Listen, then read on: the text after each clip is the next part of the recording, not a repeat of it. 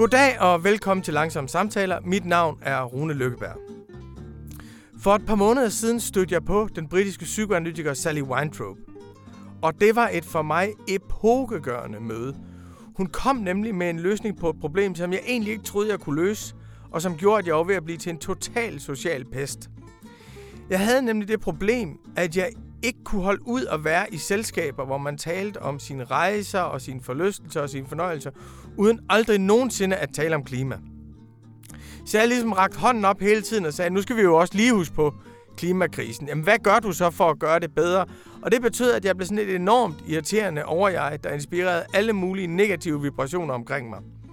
Så var der den anden strategi, som var overhovedet ikke at tale om der Det fik jeg da også elendigt af, fordi jeg synes simpelthen ikke, at det er til at holde ud, at man sidder midt i et af verdens mest privilegerede samfund, og her, hvor vi faktisk har friheden til at presse vores magthavere, hvad man ikke har mange andre steder i verden, at vi så bare overhovedet ikke taler om det på alle niveauer. Så jeg kunne ikke holde ud at tale om det, eller det vil sige, andre kunne ikke holde ud, når jeg taler om det. Og jeg kunne ikke holde ud ikke at tale om det. Så spørgsmålet er ligesom, hvordan forholder man sig til det, der er tidens store problem, uden at ødelægge alle de selskaber, man er i? Hvordan undgår man at fortrænge det, vi skal forholde sig til, på en måde, så vi alle sammen bliver opløftet sammen? Og da jeg hørte Sally Weintraub fortælle om at tage sig af hinanden og ikke tage sig af hinanden, og om klimasorg og vejen gennem klimasorg på en konference for et par måneder siden, der tænkte jeg, ja, det er sådan, det skal gøres. Og det var derfor, jeg selvfølgelig måtte tale med Sally Weintraub i de her langsomme samtaler. Sally er en britisk psykoanalytiker. Hun er også forfatter til en bog, der hedder øh, Psychological Roots of the Climate Crisis, og hun er engageret i alle mulige forskellige sammenhænge. Det vigtigste er, at hun kan lære dig og mig, hvordan vi får det bedre med det, der ikke er til at bære. Her kommer min samtale med Sally Weintraub. Good evening, and thank you so very much for being with us, Sally Weintraub from the UK.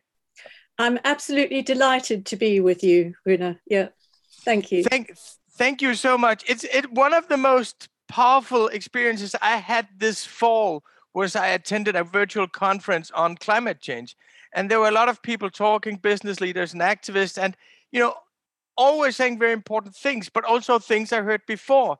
And then you appeared on the screen and you were talking about climate grief and you were talking about facing the truth.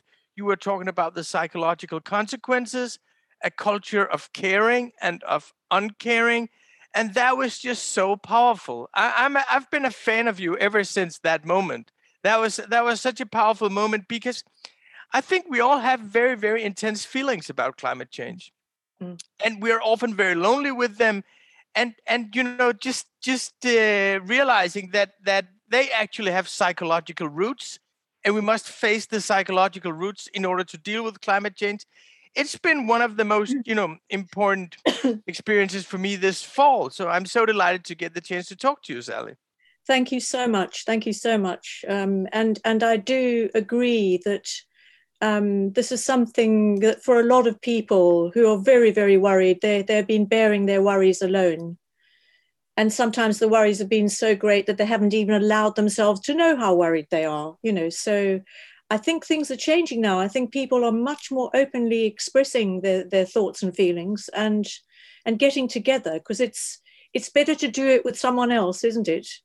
So, you know, if in any way uh, in my book I was like a kind of companion um, you know, sharing in something with the reader, I, I would be very pleased. Oh, you definitely were, because I want to recommend your book, which is called Psychological Roots of the Climate Crisis.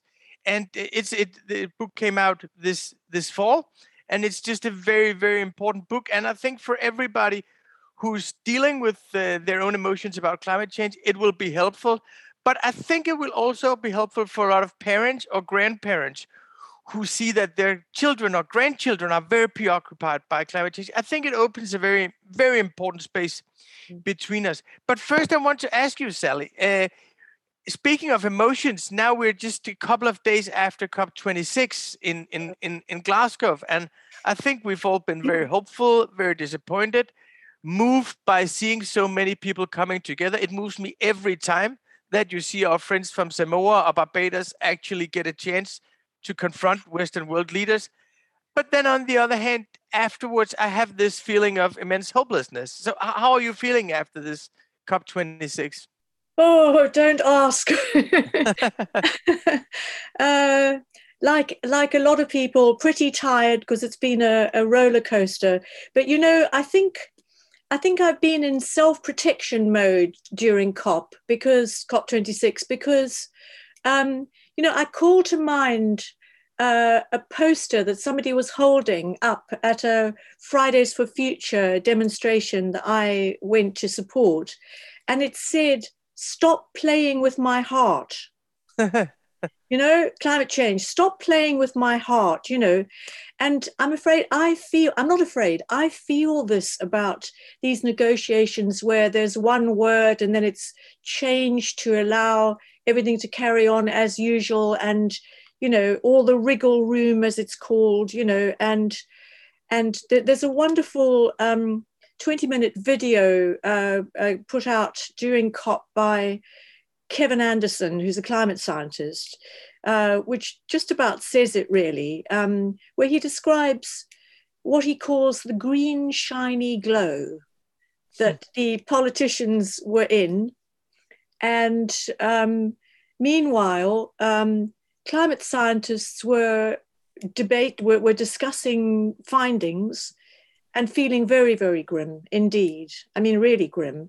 And his point was that physics wasn't really sufficiently at COP you know, that um, things are still not being taken seriously. Now, I could carry on because, you know, I don't just want to be gloomy about it. I think it's realistic to say that um, it really was a grim outlook. Uh, however, um, you can't really measure things in that way, can you, Runa? I mean, you know, uh, you know, I think even although there was an elephant that wasn't even allowed to be an elephant in the room, which is mitigation and the need to keep fossil fuels in the ground. That's the thing that you can't really say out loud. Nevertheless, I think that message got through at COP uh, with all the hedging around, you know, so I think that that's important. And I see it as, if you like, the struggle goes on. The struggle to, um, you know, to treat this seriously really goes on. I just want to describe, I think, the moment that touched me the most, and it was part of the official day one um, talks, was from um, Elizabeth Wathuti, uh, a young climate activist from Kenya. I think it was Kenya, yep. And she began by saying, she said, she said, you know, I've thought long and hard about what to say to you, and she's addressing world leaders. And then I realized that actually it's not just up to me you have to be open you have to be open to hear what I've got to say. And I, I was very, very moved by that, actually. I thought, you know, that's wisdom. And so I suppose um, it's a question of to what extent are people just, the, the powers that be, just carry on and making themselves uh, closed off and carrying on, and that sort of state of mind. And to what extent did at least some of them allow themselves to be moved sufficiently to act. So it's a whole mixture of feelings. I I I, I wonder how it corresponds with what you took away because you've you've been very involved as well. Well, I think eh, you know I always feel this. Um, I think that in order to overcome these challenges that we have, we must believe in the best in one another, and and you know even the you know even the most cruel oligarch or the most vicious dictator. They have children and they have grandchildren and they have you know they have next generations to that they want to take care of to a certain extent. Like in your book there's a caring part in all personalities. And i believe in order to succeed that we must really talk to the best part of our caring personalities in all of us. So i'm always very very hopeful. I think we must be uh, with, with these cops but you know at the same time I, I think, you know, that the obstacles are so big that, that the obstacles are not just, you know, it's not just it's not just that people don't know what's happening because i think everyone knows what's happening basically. It's it's it's that the money interests are so huge it's that the political interests are so huge and it's that we're on an exercise that humans have never done before.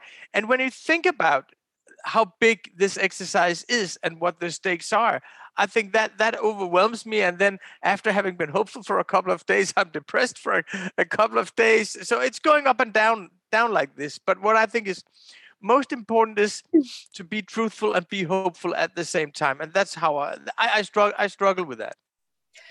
Well, um, I'm hopeful. I'm hopeful in general about um, human nature, and I do think that there's a caring part and an uncaring part. Um, but I also think we need to be realistic because what what my book is actually about is how uh, it's possible to manipulate us psychologically and we collude with it for our own convenience you know uh, so that in ways that kind of uh, devalue our caring part and also boost our uncaring part. So that's the pop, the general population. So um, you know, perhaps we don't. Uh, we we get a bit sort of lazy. We don't um, we don't work hard enough to try and get accurate news in in a, an environment where it's hard to get accurate news. We we we we're a bit too, we go along with things. We go along with framing, and also I do think that I, I describe a state of mind which is, um, uh, which in its political and economic form, I call exceptionalism. Yes. And I must say that, you know, it's, it, I think it's important to, to recognize that it is really possible to be in a ruthless state of mind where even if you've got a caring part, there's a power balance inside you where the uncaring part is going to win. It's going yeah. to shut down care. It's going to make the uncaring decision. It's going to open up the next oil field or whatever it is, you know. And uh, so, and there are people, and unfortunately, we also know that. Um, you know, I, am not interested in the psychology, the psychology of individual leaders, but I'm talking about a phenomenon that gets into politics. It's an ism, you know, uh, where people can be extraordinarily blinkered, and then they use denial uh, so let's just say something about denial because, you know, the sort of denial that people have really focused on with uh, climate, it, it's not it's not the kind of Trump denial where it says it's all a hoax. It's much more subtle. It says yes, we know about it, but actually, you know, we have ways of changing the subject, putting it at the end of the list, um, not making it as desperate as it actually is. You know, so in the negotiations, for instance, we will um, will change uh, the uh, uh as far as uh, fossil fuel subsidies. We'll just talk about inefficient fuels. We're not going to subsidize inefficient fuels, and we'll pretend that that'll do it. Whereas actually, we won't see it's a loophole for the oil industry to carry on as usual. So it's these subtle, more tricky, Machiavellian, you know, foxy ways of of uh, not seeing reality clearly. So, you know, I think the situation is complex. It's not just that we have a caring part. I think our caring part needs to uh, is a truth loving part and it wants to know the truth because you can't you can't do anything without the truth and you know it needs to be on its mettle in paying attention to um, how the culture seeks to uncare us at the core of the of the book is this culture of exceptionalism, yeah. and that that I immediately recognize. Can, can you just uh, explain the concept of, of exceptionalism and, and how you see it? Okay, so the reason it's called psychological roots is because I start with basic psychology. Um, and if I could just spend a little bit of time on sure. this. So, um, picture so so starting with the fact that we're divided you know we we have a caring part and an uncaring part which i i go into. If you take our uncaring part it's more selfish and i i identify a little corner of that uncaring part that i call the exception. And the picture the exception as the toddler uh, the two-year-old on the pavement screaming because the family doesn't want to do things their way okay. Now it's complicated because you know maybe maybe that little chap or girl has got a point. But nonetheless we all know that it's also part of refusing to fit in because so the exception um, is like this. I'm entitled narcissistically entitled to see myself as perfect and special. I'm entitled to have whatever i like and have the biggest share. I don't have to share. Okay. And I'm entitled to use all kinds of funny, I call it omnipotent thinking. It's you make it up as you go along, uh, thinking to make that appear morally okay and to make me not anxious about it or not guilty. So it's a whole constellation. Now we all have it. Um, the point is that uh, it's when it actually ruthlessly takes over the personality that it's a problem and it's when it gets into political ideology and economics that it's a, a very big problem. And, you know, we, and so this is why um, I concentrate on our era when uh, a neoliberal form of capitalism took over. Um, and uh, the ideology had it that selfishness is fine. I mean, Ayn Rand uh, made selfishness, um, you know, desirable. Uh, we don't owe anybody anything. We don't have to be responsible. And it's got to the point, and it's deeply embedded in our e- economics. And it, it, was very, very shocking to me when I started studying it. And of course, it doesn't like to be studied. It says, "Leave us alone. It's so complicated, and you know, only econ- only economists can understand." It's not true, actually. Uh, you know, but um, that that that, that the economists have allowed the next generation no entitlement to a future. I mean, this is staggering.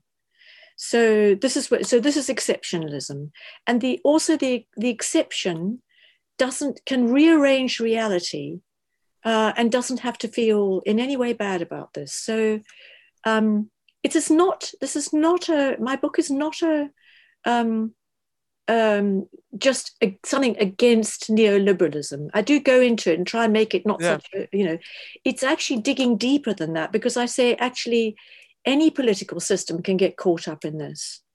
I mean, we saw, we've seen in history all kinds of regimes. We saw it in totalitarianism uh, in the Soviet Union, in, in, in, communist regimes, for instance. So it's really, it's not party political.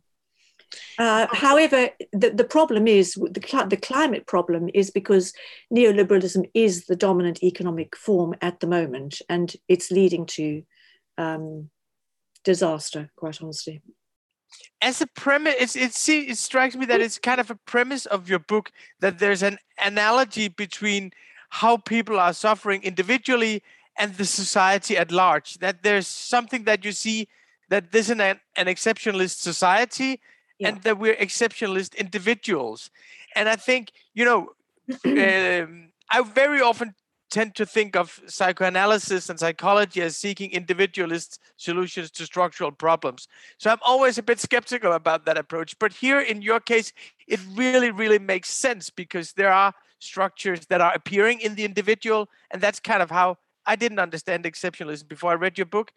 And and and and on the other hand, you know, we can change some of it through through individual action. I'm curious, how did you first see this analogy between what people are experiencing and the society at large. I love it that you're bringing that up, actually. And uh, also, you know, as a psychoanalyst, uh, I'm also really pleased that we can have a discussion about this is not about individuals on the couch. Okay, so let's go into that a bit. You know, it's really important.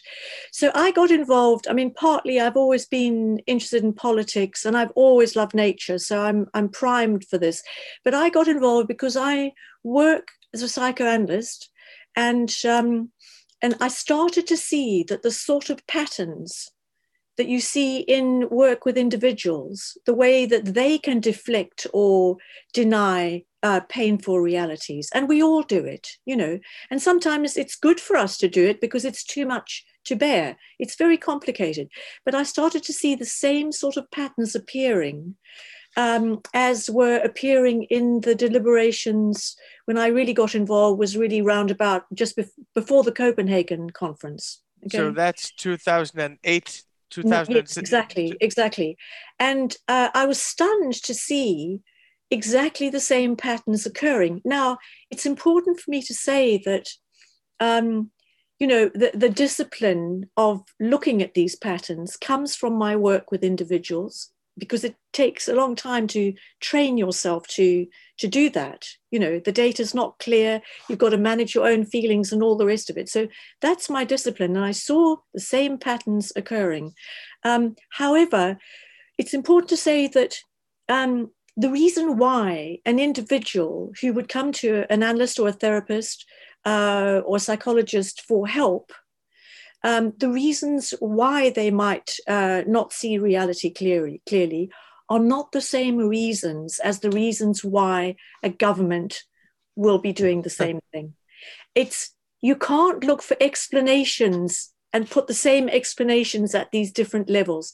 And if you do, it's why it's it's just wild speculation. So it's but you can see the patterns. And then you can start uh, in a more disciplined way, starting to wonder, well, why are governments behaving this way? And then you start, then you have to study, you have to go beyond your own discipline and you have to study economics and you have to study culture and uh, political framing. And you have to, you have to try and get different. So anyway, so yes, I, I'm really glad you picked up that the patterns are the same, but I'm not talking about individuals. And just to say one other thing, Rina, I think um, it might be a useful method, this, the one I use in the book, to help people understand. Because what I'm also arguing is that because you can, the same patterns occur, while I'm talking about government or the oil industry doing this, that, or the other hmm. thing, it's also very hard in the way that I write to escape that we're also doing it. You know, um, so that, for instance, uh, you know, uh, COP26 might um, not name a problem and actually act on it. But then what about me in the supermarket? uh, you know, suddenly thinking, I'm tired. I'm I can't be bothered. I'm just not. I'm just going to get the environmentally unfriendly thing, okay, and I'm going to shut down my concern about it. I'm just going to do it, you know. So, I think I think it's um, I break the book down into little bits and take people on a journey, readers on a journey, uh, in little little like little bites, not too much at one go, just to help people see that actually this is a problem inside as well as outside, and uh, you know, um, and but predominantly I think I, I see it as a problem that uh, is being driven by the oil majors and the, and the, and the way that they're, they're in charge of government, in charge of policy, and are have put in place a culture that uh, stops us from seeing clearly what they're up to. It's something that we discuss a lot here in the in the newspaper is how much should we connect the climate agenda to other agendas because you know, I think the strength of, of Fridays for Future is yeah. that you can't be against it. You know, they always have the stronger case. It's kind of they are beyond ideology. They're appealing to a normative consensus that we all share, and even our most right-wing leaders they subscribe to it. So, yeah. so there is something I would say practically universal about this battle against climate change. Uh, it has the potential to unite us all but then and then you think well actually it's very it's uh, actually climate change is accelerated by capitalism and then you say there is a kind of capitalism that is that is uh, radicalized which we call neoliberalism and and yeah. and as soon as you go into that which could be true uh, and i think it's you know i think it's true you you lose a lot of followers along the way and you you stop talking to everyone potentially and you use the word of the left wing uh, and and even very often of the left of the left. I'm not saying what's right and what's wrong because i think it, you must i think we must do both actually uh, depending on who we're yeah. talking to. But i want to hear your reflections on that. No no i think i think there's a lot in what you're saying. I think it's more useful to unpack some of the thinking um, that has gone uh, into neoliberal ideology because I think you know it's. I agree with you about labels, and we're in such a polarized culture that it doesn't. It really doesn't help. And anyway, it's a very difficult thing to know even what it means. It becomes a, a left slogan, you know.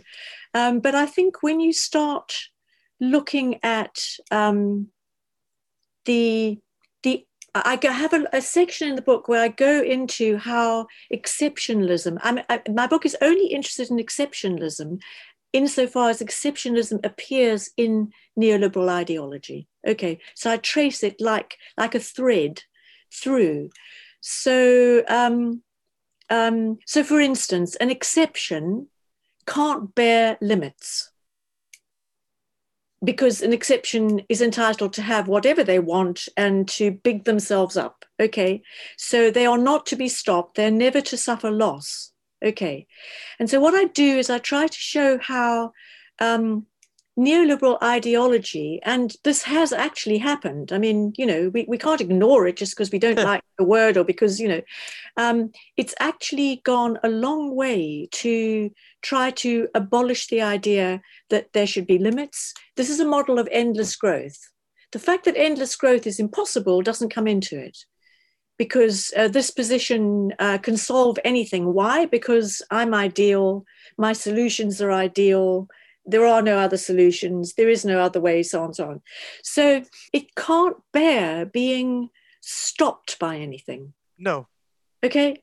So that's why at COP, every time there's something that would actually stop something, keep fossil fuels in the ground, it's got to fiddle around with it to enable it to carry on happening. Why? Because I'm entitled. And my entitlement is more important than anything else, even life and death. But I don't see that because I arrange things through fiddling around uh, so that I don't have to actually face reality. Okay. So um, it, it, it mounts a real attack on anything to do with caring government.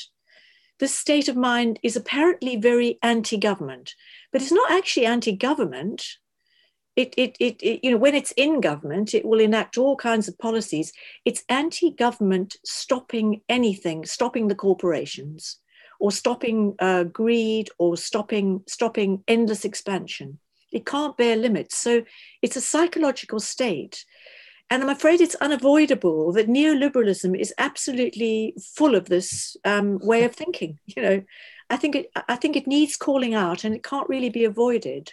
Although I do agree with you, it leaves the problem of how do you talk to people, and uh, how do you make human connections, and how do you how do you get through this and stop the polarizations, and you know, um, it's a problem. Yes, it is, and I think it, it, there's the point to it also that it's almost an ethic of neoliberalism. It's almost like an ethic. You should accept no boundaries. You can do whatever you like. Don't be a don't be ashamed of your success. You know you can do, be whatever you like. You know there's an entire ethic of it that's all over. It's it's even from my here in left wing denmark it's even in my children's school and it's in the nike commercial. It's on netflix. It's everywhere. So i think it's all encompassing. But i also thought many years ago i read a book by the british sociologist Nikolas Rose about neoliberalism. Yeah and it it absolutely horrified me this book because he wrote how neoliberalism would take the concept of emancipation from 68 and they would take a lot of leftist uh, concepts and and realize them uh, on the right wing policies. And and be, because a lot of what characterizes exceptionalism it reminds me of the ideology that i grew up with in the 70s you know you you should accept no bourgeois moral limits you know? Don't accept what you know everything is made by man. Everything can be changed by man. Everything oh they say this is a natural order. Well we should so so i think it's a very very strong. It's you know it's it has strong currents in in our culture that you know on a certain when it comes to the sexual revolution the hippies that i grew up with would say accept no limits and now it's also financial. So I think it's very, very broad culturally, actually. Well, I think it's a very interesting point you make. You know that uh, you know part of the polarization is apparently right bad and left good, and actually it's much more complicated than that. But I also think that the the concept of freedom has been tremendously debased, actually, and uh, you know, and it's it's had the morals stripped out of it, and any sense of responsibility stripped out of it, you know, and uh, um, it's it's it's been boosted for ideological reasons. Uh, but but you know, when you go into these ideological assaults, they always land on a bit of truth, don't they? But it's a they bit do. of the truth. It's not the whole truth. You know, I mean, even if you go back to Ayn Rand, Yes. Uh, you know, the, the, the, as it were, villain of the piece, you know, yes. who, who, who said, you know, to the capitalist class, you don't have to feel bad. It's good to be selfish. And, and they said, gosh, somebody's told us it's good to be selfish. And she's still popular to this day, you know. But if you take what she said uh, in, in relation to selfishness, she did there what there can be an ethic of a sort of moralizing ethic that says all selfishness is bad yes which is a problem you know. So there's a corner of truth and it then gets talked up and put to use. And i think for me it's always interesting to trace whose interest is being served by this. Yes. Because it's the uh, it's the manufacturers who are, whose interests are being served by getting people to buy Nikes and watch adverts that they can, you know, um, run to Mars, you know, um, freely. It's it's it's always interesting to frame it in terms of and to, to realize just how much our thinking is um, fashioned and formed by background economic forces. Yeah, and Whatever I think system we're living in. Yeah. Yeah, Sorry. and I think it was also painfully obvious here at COP26 that we cannot ask other people to limit themselves because we have been limitless ourselves. So we cannot ask India to not use coal. You know, we don't have any moral authority to do that or any political authority. And I think it's actually recognized all over our uh, the Western world that we can't ask them to do that. Of course, our big problem then is, which is which is I think that's the worst part of these COP26 is that we can't repay the damage we've done. You know that we can't assume the guilt and we cannot resume responsibility. And you know the thing is that they are free people. They are free to make their own choices, develop their civilization as they want to. We we we do not we do not control our faith. Uh, we must trust them. But what we can do is we can help them make their transition.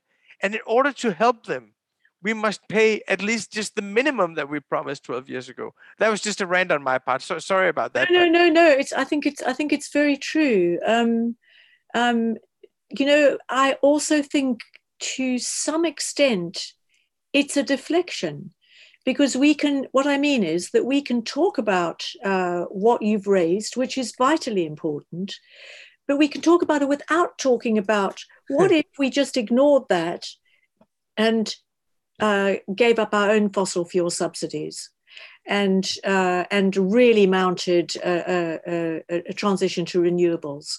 Because that would be the way to in other words what about our own our own situation you know? Because i think there's a there's an extraordinary tendency to deflect with with this subject and deflect away from anything that we have to do ourselves and you know the, the thing about the exception and we're all rooted in it actually as, as our uh, you know it's endemic is that you don't have to face loss. Yes. Okay? It's it, apparently what actually happens is that things get worse and worse and worse while you're not facing loss. So i think you know i think if um, if the west put India to one side at the moment and China to one side and said, we are going to do this because it's actually our problem. And even if we look at China, the fact that they've got all those coal fired stations, I'm not uh, justifying it, is because they're manufacturing cheap goods for hmm. us. Mm. Let's not forget that. You know, we are absolutely admired in this problem. And, you know, in a way, um, I think we need to get a lot more smart and foxy at recognizing that you know, if it's a question of actually facing doing something, we will turn it any which way rather than do that. And you know, um, so yes, I think it's um, it's a great problem um, about India and China. Uh, however, I still think that the subject is mitigation, closing down fossil fuels at home, um, and starting to do it yeah, and it's definitely about doing what we can do. You know, just yeah. ask our ourselves, the pe- people closest to us, to do whatever they can do. One very, very important part of your book, which we must talk about, and which was very impactful on me, is the is your reflections on grief. Uh, the, the the way we should deal with with climate grief, because I think that's something a lot of our listeners, myself, we've been we've been it's difficult to deal with. And there's a sentence in the book that i really love which is uh, and, and i'll quote it here and then i'll ask you to elaborate on it which is crying and grieving for the state of earth can energize our sense of lightly lively entitlement to repair and protect her. I mean that's just such a beautiful sentence because you have to go through that grief and then you get something out of it. What what is the mechanism you're describing here well, I, I think I think you, we as humans recognize it when we love something or somebody. Uh, we're grief stricken at seeing uh, it, uh, them or it harmed. Uh, it goes very, very deep, you know. And uh, why wouldn't we feel grief when we see when we see uh, environmental destruction? And when we see uh, also the position of animals, you know, we tend to leave out the animals, the real suffering that animals are going through now with climate change. Um, why, why wouldn't we be uh, deeply upset, you know? And I think people, I've had discussions with people where they felt really shy to talk about how much they love nature yes. Uh, you know, that they, they feel embarrassed to say that actually they'll go for a walk and if no one's looking, they like to touch a tree. you know, uh, it, it's really, um, we, we, we have this within us and we push it away, you know, and children are much, cl- it's much closer to the surface with children. Um, but in simple terms, why wouldn't we be feeling grief at seeing what's happened? You know um, and i think a grief grief is a sign of um, of our capacity to love.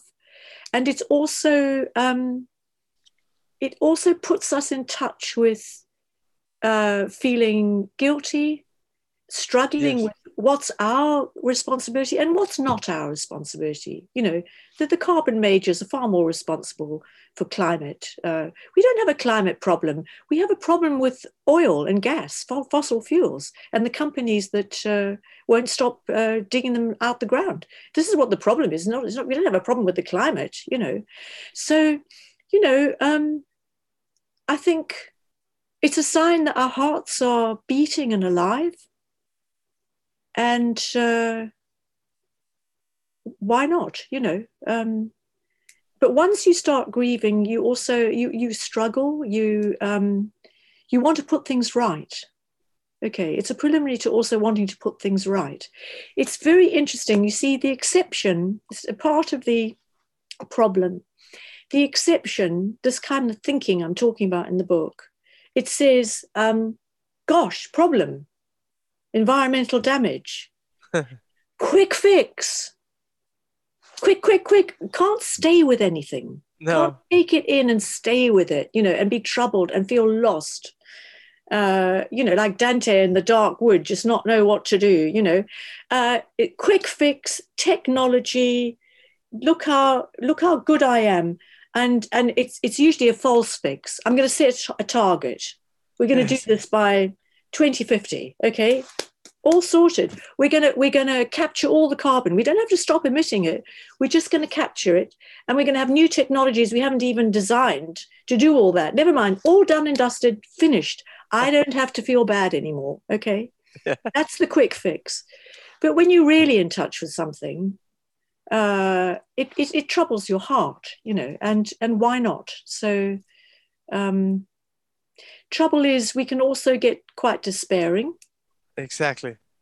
And uh, i know that feeling you know i'm sometimes i'm just sort of on the sofa and not able to get up because i just can't bear it anymore you know. But you know i'll tell you something it doesn't last um, and it helps to talk to people about it. And then one finds other people are feeling the same you know. I find it doesn't last. One gets overwhelmed with the problem and then and sometimes also overwhelmed with how much there is to do and then you've got to break it down into bits and but but these these states are they actually are part of taking reality in and allowing yourself to stay with what it leaves you feeling. It's it's uh, i think it's healthy. I, I think it is too. And i think you point a direction that that is rarely pointed at, at least in my immediate vicinity, you know, that going through this grief, there will be something on the other side. But a couple of weeks ago, I spoke to the French writer Virginie Despentes, and we were talking about not climate change, but the left in general. And she said something which made me think of your book, which is she said that she's been thinking about anger. She's been angry all her life. She's been angry. She's been a punk rocker. She's been against capitalism. She's she's been angry all her life. And then she said, and what did anger do to me? Nothing. Angry is the game of Donald Trump. It's yeah. the game of it's the game of Facebook. It's the game of of uh, people tearing something down. And we should, on the left, we should leave the anger aside. And then she said, just because just because the hippies didn't succeed doesn't mean we shouldn't try again. And I, I, I was thinking about this leave the anger aside. Let's get rid of it. Say that's the game of Trump. That's the game of Facebook. Well, because it's you have this concept of building a more caring society. And and and uh, and what what are your feelings about this? Should we in this climate struggle think uh, more you know, about caring?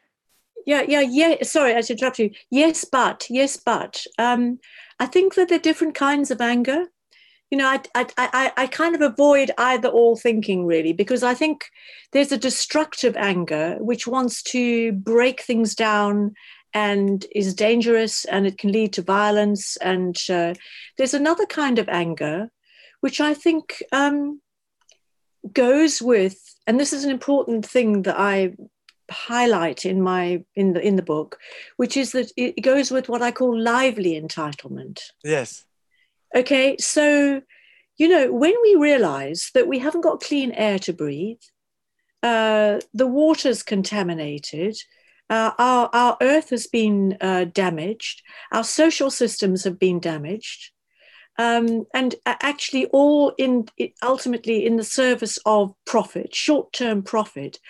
Why wouldn't we be angry? You know, uh, but it's it's a kind of anger with a purpose. It's an anger that's attached to knowing what we're worth. Because I think, um, you know, lively, the, okay, so narcissistic entitlement, which, which the exception part of us has, it wants the big share, it wants everything for itself, and it doesn't give uh, other people any entitlement at all. Okay, so why wouldn't we be angry uh, in recognizing that. But I think uh, we need to do work not to turn that into grievance. Hmm. And also, I completely agree with you that, you know, I talk a lot in the book about, I go into the different branches of culture and how they work on us. And they work on us to stop us from grieving and to get stuck in this polarized anger, which is useless. Okay. But nevertheless, I think there's something. Um, um, there's a constructive kind of hate. You can hate injustice. You can, you know, it's it's it's got life in it. So I think it's complicated. Yes, it's very complicated. I have just one last question because time is running. Yes. Uh, because time is running so fast, and you know, uh, it's very difficult to talk about climate change when you're out. It's very difficult not to talk about climate change. You know, you feel you must talk about it. You know, you never know whether people want to talk about it. Yeah. Uh, what is your advice to eh, to to us? To how should we generally open conversations about climate change? What's a good way to start talking about it? That is caring for the others, but still kind of spreading the sense of responsibility around. Well, I think it depends on your audience. I think that the, the um, you know some people really don't want to talk about it, and uh, you know, but I think it, I, would listen out for any sort of introduction. Yes. Uh, you know, I think that helps because then you're more likely to meet people where they are, and the last thing people want is to feel hit over the head, you know, with um, all kinds of scary facts and and uh, um, or you know you know um, Coleridge's poem The Ancient Mariner where yes. um, the, the, the mariner is like uh, accosting people on their way to a party and saying listen to my terrible story you know and uh, so I think I think um, I think it's meeting people where they are and if it feels appropriate to to bring it in you know um, but these things are are not obvious and yeah, trying to reach something. I go back to this young Kenyan activist. You know, she says, I, I, need, I want to talk to you about something, leaders, but um, I need to find something in you that's going to listen to me. So it's a two way, I don't know what else to say but that. Um, that is a wonderful way of ending our conversation. Thank you so much, Sally, for taking your time and talking to us. It's a great pleasure. Thank you. I've really enjoyed it. Thank you. Det var så min samtale med Sally Weintraub. Jeg vil igen på det kraftigste anbefale hendes bog. Og så vil jeg anbefale, at man faktisk tager det alvorligt, som hun siger, nemlig, at der i bevidstheden om klimaets tilstand er en sorg. Og det er en sorg, som det er meget ubehageligt at gå ind i.